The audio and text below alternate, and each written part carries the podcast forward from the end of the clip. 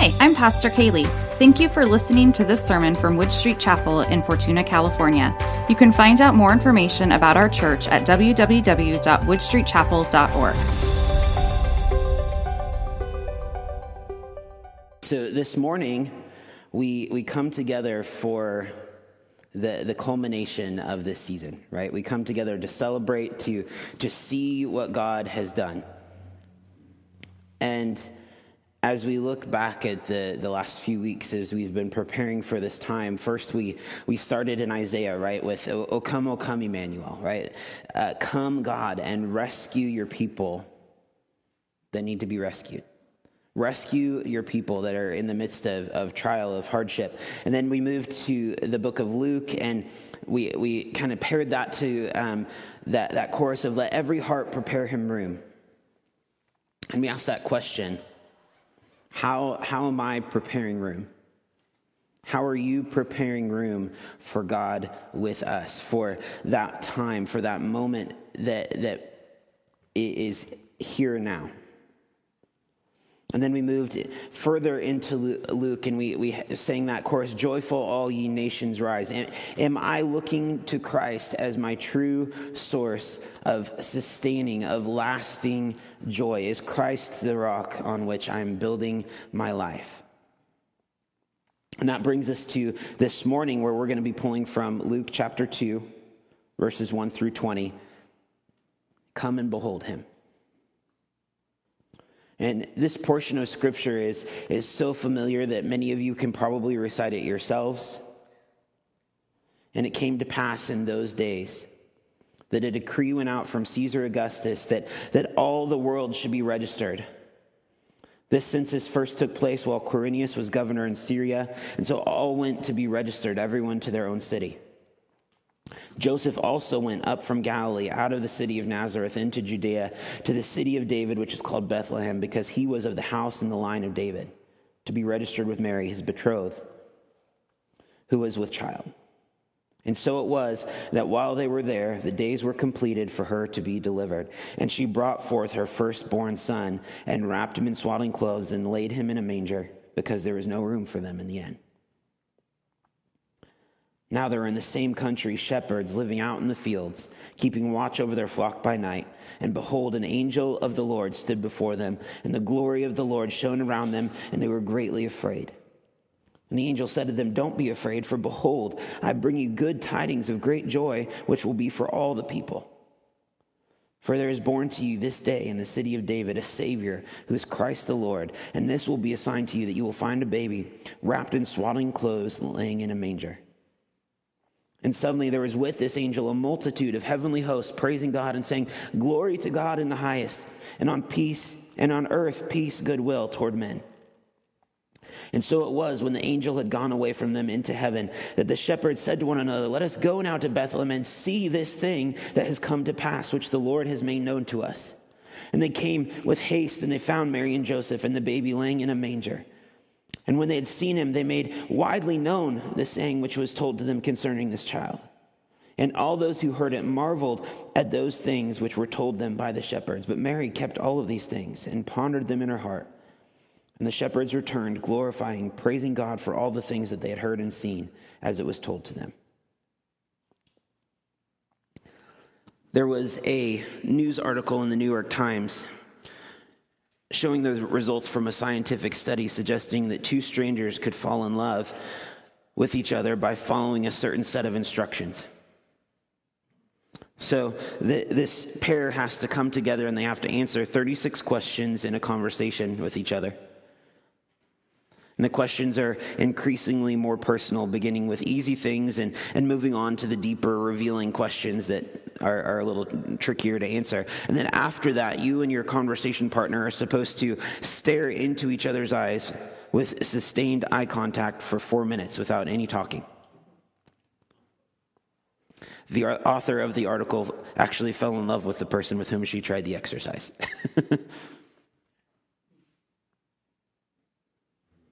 And so the question that, that I would ask is who, who holds your gaze? I was thinking about this study this week as I was thinking about how significant making eye contact can be in our lives.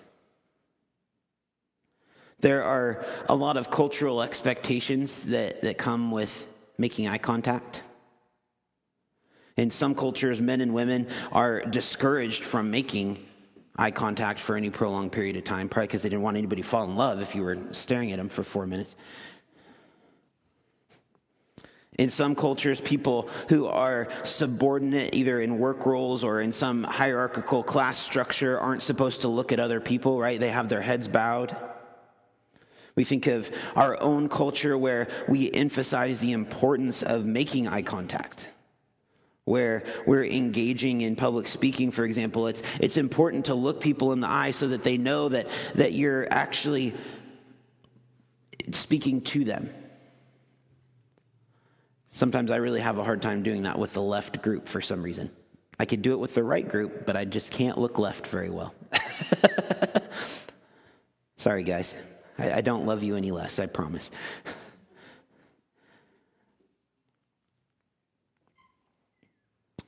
However, we interpret eye contact culturally, it's, it's powerful, it's meaningful. Eye contact helps others remember what you say. Eye contact helps with self awareness because when, when I'm looking at other people and they're looking at me, it makes me self conscious about the things that I'm doing right? When people are looking at you, you start thinking about the things that you're doing. You start thinking about the, the way that you look, the, the, the things that are happening uh, for yourself. Eye contact um, is typically a display of honesty, it helps create bonds and relationships between people, it builds respect between individuals. Who holds your gaze? There were two psychologists who met at Harvard in the 90s. They developed an experiment that I tried out on my family, uh, um, showing how limited our perception and attention can be when we are focused on one specific detail. In this experiment, you're asked to watch this video of people in white shirts and people in black shirts passing a basketball to each other. And you're instructed to watch the video and count how many times people in the white shirts pass the ball to the people, whether wearing uh, white shirts or black shirts. And it's a little confusing, but if you're careful, you can, can watch and you can produce the correct number that there were 15 passes that took place. But then the video narrator at the very end says, That's great, but did you notice that there was a gorilla that walked through the, the video? And 50% of the viewers of this video never see the gorilla walk through the video. Sorry, Shy. so, sure enough, when you watch it back, there's a gorilla that just stops in the middle of the video, bangs his chest for a minute, and keeps walking by. But people don't notice because they are so focused on the thing that they have been instructed to be focused on.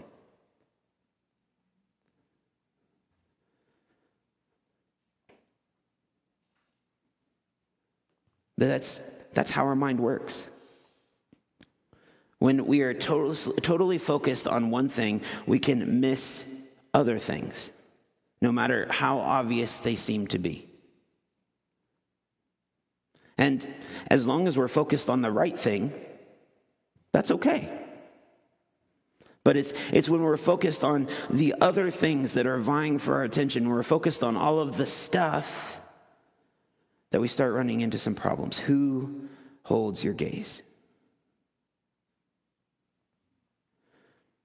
Scientists say that our limited attention capacity, our, our working memory capacity, is why you can walk right by someone that you, you've known for forever and not notice that they're even there.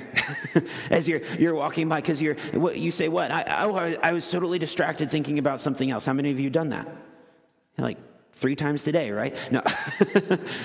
This is a season of distraction. You can walk past people and be like oh man I, I just wasn't even thinking that's why it's so dangerous when you text and drive. when you try to do something on your phone, because as, as good as you think you are at splitting your attention between two things, you're probably not. Who holds your gaze? And so here we are at Christmas Eve, and the question to be asking is Are we paying attention to the right things? Who or what is holding your gaze today? What's, what has your focus? What is, what's catching your eye?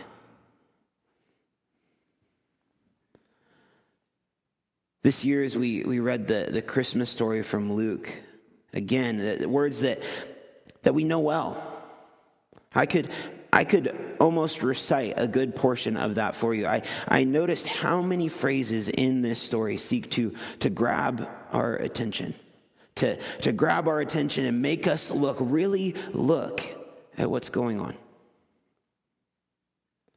Mary and Joseph travel to Bethlehem and Jesus is born. He's laid in a manger because there's no room in the inn.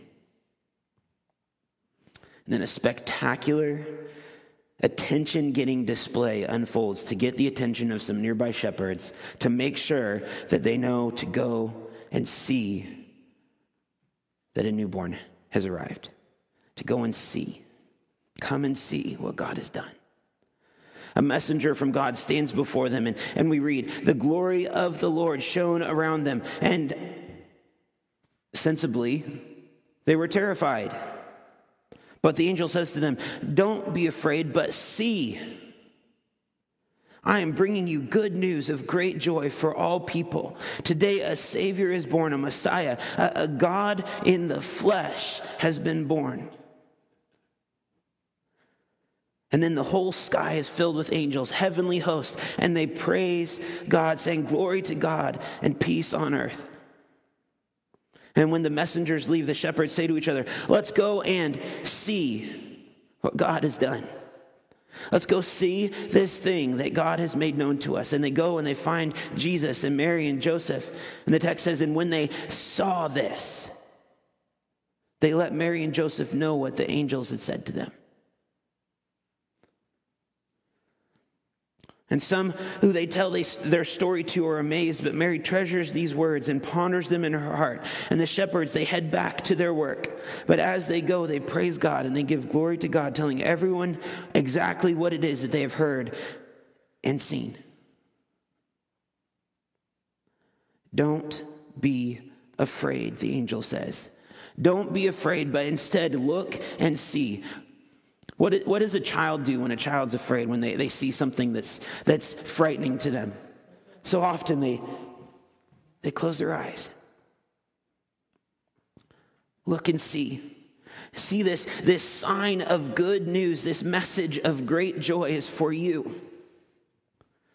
For you, the, this people group that has been set to the side, that isn't welcome into being part of the community, this, this is for you. See this one who brings peace. See this one, excuse me, see this one who is a savior. See this one who is God on earth with us. And the shepherds say, Let's go and see. You won't believe how we wound up here, they tell Mary and Joseph. you will never believe. And Mary's like, You want to bet?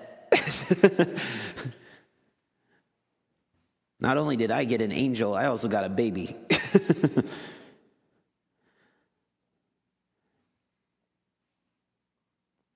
And the, the shepherds, they come and, and they tell Mary and Joseph, You won't believe how we wound up here. Thank you, God, for what we saw today. And as the shepherds leave, we, we obviously don't have all of the, the detail, but can you could you imagine going out from that place and not telling every single person that you come in contact with what you just saw? You're out watching your, your sheep in the middle of the night, and the cloud erupts with heavenly hosts, and they tell you to go see a baby that you go see, and that child is there. And that child is, is Christ the Lord. Do you think you're, you're not telling your drinking buddy that you walk by? Do you think you're not telling that, that guy who like sharpens your shears? Do you think you're not telling the guy that sells your grain? Do you think you're not telling every single person that you come in contact with what it is that you just saw? Come and see what God has done. And as time goes on, we see that Jesus too invites people to come and see. It's a phrase that he uses more than once when he's preaching, when he's teaching. And more than that, it's the grounding in an invitation to us that, that spreads throughout all of his ministry to come and see. Psalm 34 says, Taste and see that the Lord is good. We're called to look and to see people that we usually don't see, but Jesus is so good at seeing. We're called to look and see the people that Jesus is so good at bringing to the center that have always been on the outskirts. We're called to look and see God at work in the world in places where we usually don't even give a second glance. Look and see God at work in, in our own lives as we realize that we are precious to God that we are of sacred worth.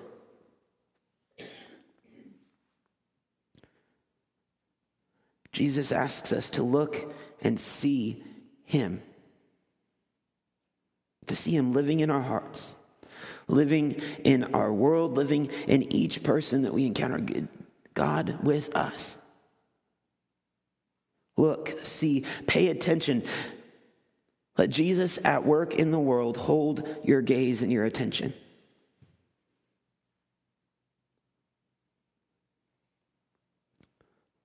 According to that study, four minutes is all it takes to fall in love with somebody. Who holds your attention? All throughout this week, we have this, excuse me, this month, we have gone through this process of, of almost a reset a reset of, of, how we approach nativity, how we approach this season, how we approach Jesus, God with us in a manger. Is this going to be the focus for this season? Or is it the next party that you have to go to this evening? Is it the meal that you have to prepare? Is it the gifts that you have been frantically wrapping? Is it that pile of stuff that's in the store? You know, whatever it may be, is that the thing that is going to hold your gaze? Or is it God with us? This morning, we're being invited, we're being encouraged, we're being given a task to come and behold him. That's, that's the song we just sang. Come and behold him. We sang the song. We, we read them in the story that the shepherds come and behold him. They see the, the king of angels. Don't be afraid. Look, see. So here we are today. We've, we've made it to the manger. Sometimes getting to Christmas Eve for me can feel like that, that visual of a, a race car just coming across the finish line and it's like completely on fire. And by the time you actually get to the finish line, you're just in your seat with a steering wheel. That's sometimes how it feels. but we're here. we, we got here, okay? Let's make sure we're really seeing what it is that's held here. Let's look deeper. Let's give the child in the manger our full attention, our time, our focus, all of our eye contact. For to us, a child is born. There are so many other places to look in this season. So many other places. But let's make sure we're focusing on the right things first. As the, the messengers promised the shepherds, so they promise us still if we if we look, if we see, we will find good news of great joy. We will find peace. We will find hope. We'll find God laying in a manger, changing the world. Amen. Heavenly Father, we thank you We thank you that we can come and see what you have done. And God, we make that choice this morning to, to pause, to direct our attention and our focus on what it is that you have for us, your Son, that perfect gift that made a way for us to be with you for all of eternity.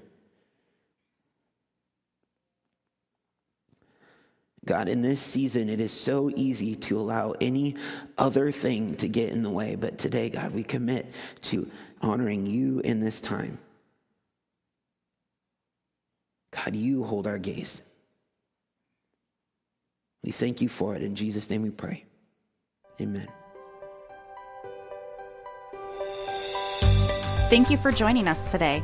If you'd like more information about Wood Street Chapel, check out our website, woodstreetchapel.org, or email us, info at woodstreetchapel.org. Connect with us on Facebook to stay in the loop.